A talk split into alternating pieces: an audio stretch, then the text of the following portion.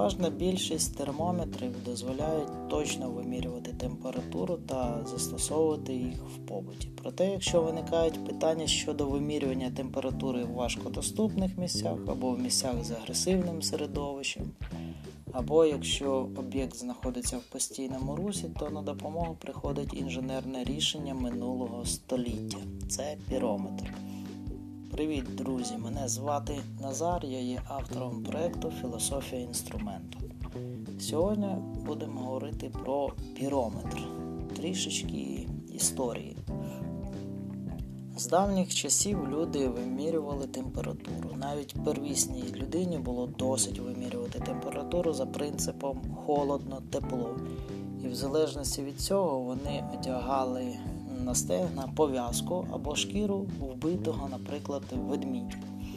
Один з перших пірометрів винайшов Пітер Ван Мушенбрук. Це голландський фізик 18 століття. Найбільш відомі досягнення Мушенбрука це Лейденська банка, так званий перший конденсатор, винайдений ним е, в 1746 році. Серед інших наукових тем, якими займався Мушенбрук, це теплота і оптика. Він провів перші досліди по тепловому розширенню твердих тіл. В 1731 році винайшов для цих цілей пірометр, який пізніше використовував для визначення температури плавлення ряду металів. Розвиток сучасних пірометрів почалося з середини 60-х років минулого століття і продовжується до цих пір. Саме в цей час були зроблені найважливіші фізичні відкриття, що дозволили розпочати виробництво промислових пірометрів з високими споживчими характеристиками і малими габаритними розмірами. Перший портативний пірометр був розроблений і вироблений американською компанією Weil у 1967 році. Отже, давайте дамо визначення, що таке перометр. Перометр це ручний прилад для безконтактного вимірювання температури будь-яких тіл на поверхні. Принцип дії заснований на вимірюванні потужності теплового випромінювання об'єкта. Вимірювання переважно в діапазонах інфрачервоного випромінювання і видимого світла. Не вдаючись е, в суть самого, що таке пірометр, що воно означає, ну, давайте скажемо так, що саме слово має два значення. Е, піро це вогонь і метр це вимірювання. Це слово спочатку використовували для позначення пристрою, здатного вимірювати температуру об'єкта по його напруженням, видиме світло, яке випромінюється тілом, яке щонайменше розігріте до червоного кольору. Сучасні пірометри або інфрачервоні термометри також вимірюють температуру охолодженого об'єкту приблизно кімнатної температури шляхом виявлення їх інфрачервоного потоку випромінювання. Е, за класифікацією пірометр можна класифікувати за основними принципами вимірювання. Оптичні дозволяють е, візуально визначити, як правило, без використання спеціальних пристроїв температуру нагрітого тіла шляхом порівняння його кольору з кольором еталонної нитки.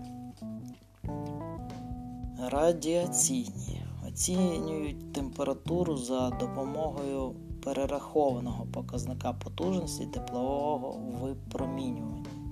Якщо пірометр вимірює в широкій смузі спектрального випромінювання, то такий пірометр називають пірометром повного випромінювання.